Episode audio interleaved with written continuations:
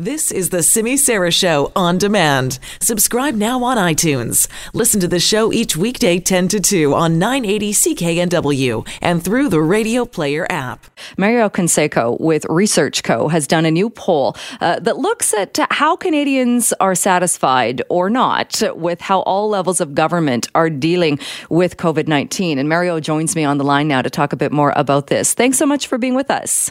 My pleasure, Jill. Anytime. I was thinking, you know, you have the perfect job for uh, when we're in this unprecedented situation where people are being told to stay home because you do the stuff online. People are captive working from home or self isolating at home. What better way to spend your time than, than filling out one of these polls? You know, response rates have been uh, remarkably high over the past uh, week and a half, mm. and I'm definitely thankful that uh, to do my job, I no longer have to knock on people's doors like my forefathers 20, 30 years ago. exactly. Small silver linings there. Uh, so, you asked people about the different levels of government, how they are dealing with the COVID 19 pandemic. What did you find out?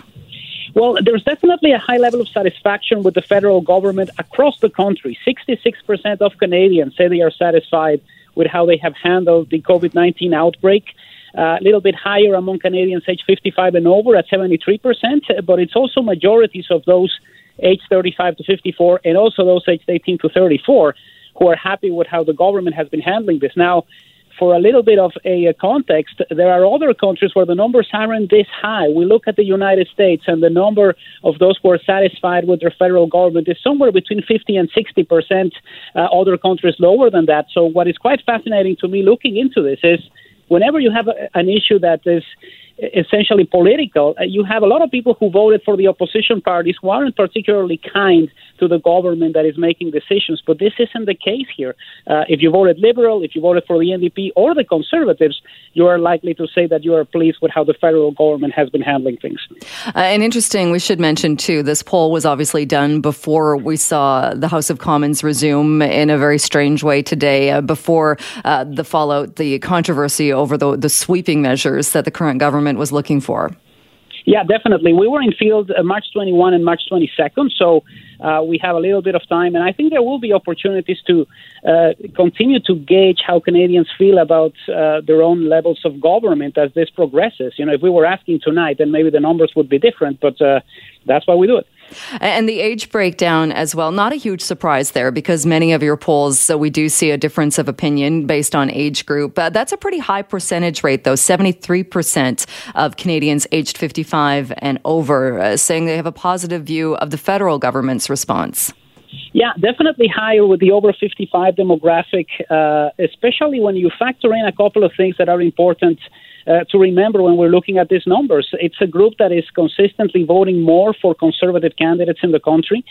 And it's not something that is related to a specific region uh, being happier, if you will, with the way the federal government has been handling things. We, we usually have a situation, and I think we saw that consistently whenever we asked about energy projects, for instance, where Albertans were more likely to be upset with certain decisions, Quebecers were more likely to be happy with them. Right now, it's essentially uniform across the country, uh, more than uh, six in ten Canadians saying that the federal government is handling this well. Uh, you also asked about provincial governments, and again, it's it's a cross section of people, a different uh, on, on, how provincial governments have handled the current situation. Uh, but it is very different when you go from province to province as to what's been implemented so far. Yeah, there's a little bit of a change here, and, and more than anything, this is driven by Quebec. 84% of Quebecers are happy with with the way their own government has been handling this file. Uh, BC is a distant second at 69%, but still pretty high when you consider the circumstances. Uh, we are coming off a very polarizing election where essentially half of the people voted for a party and the other half for the other.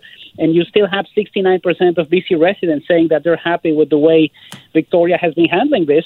Uh, the numbers are over 60% for every single region of the country, so it's it's quite uniform here, except in the case of Quebec, where it's 84%. You know, whatever decisions we're taking in the early stages by Francois Legault, uh, they definitely have been working, and there's a lot of people who are happy with how he's handled this.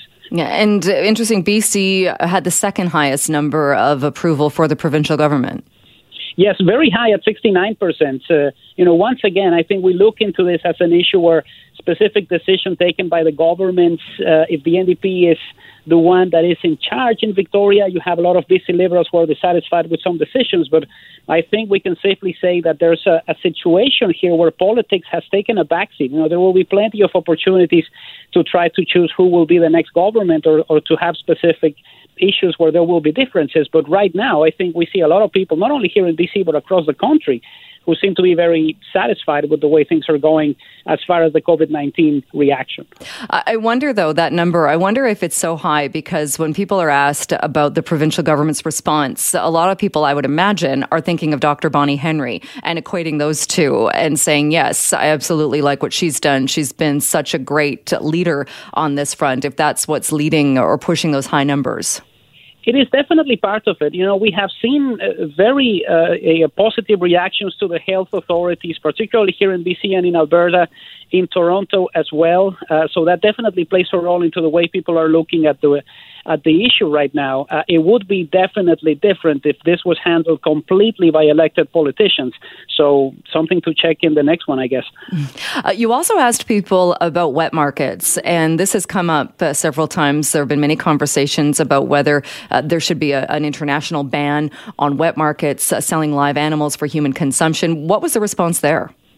Uh, pretty overwhelming. I didn't expect the numbers to be as high as they are. 68% of Canadians who want governments around the world to implement a ban on wet markets. This is essentially not allowing people to sell live animals for human consumption. We know that SARS originated in a wet market back in 2003, and all signs at this moment point to a wet market in Wuhan as the origin of COVID 19. So it's not something that we can solve by having some sort of municipal or local or Canada wide legislation. This is something that is going to take uh, every government around the world to try to do something about it. And at this stage, two thirds of Canadians believe that that's the right way to go. And also believe, uh, when asked if they believe that the, the government in China should take full responsibility for this. Yes, 66% of Canadians uh, believe that there should be some responsibility from the People's Republic of China for its role in the COVID 19 outbreak. Uh, this one was also quite eye catching because it doesn't matter if you're a conservative, a liberal, or a new Democrat. Uh, majorities of those who voted for for any of those three parties believe that this should be the case. Uh, it's not a situation that is going to happen anytime soon. I think there'll be a lot of waiting, and obviously we need to get through this first. Uh, but there's definitely the animosity that sometimes happens when you have a situation like this that is affecting your daily life is not being seen within Canadian politicians, but more than anything with the way in which uh, yeah, China handled this crisis from the start. And uh, one other question uh, before I let you go, because the president of the United States has been criticized for calling it the Chinese virus. You asked people what they think or whether or not they think that's acceptable. There is a big difference here. Three in five Canadians think that is not acceptable to refer to COVID 19 as a Chinese virus or the Chinese flu. We've seen some social media posts that mention this, uh, and it's definitely something that people don't want to see happening. I think what I see right now from Canadians is they're establishing a clear difference between who might be responsible for this, and it's a government, it's not an ethnicity. So hopefully, these types of mentions will stop. Uh, there's nothing we can do to control the dweller of the White House at this stage, but hopefully we can eliminate some of these words when it comes to the way Canadians look at this crisis. All right. We will leave it there. Mario, thanks so much for your time. Always appreciated. My pleasure, Joe.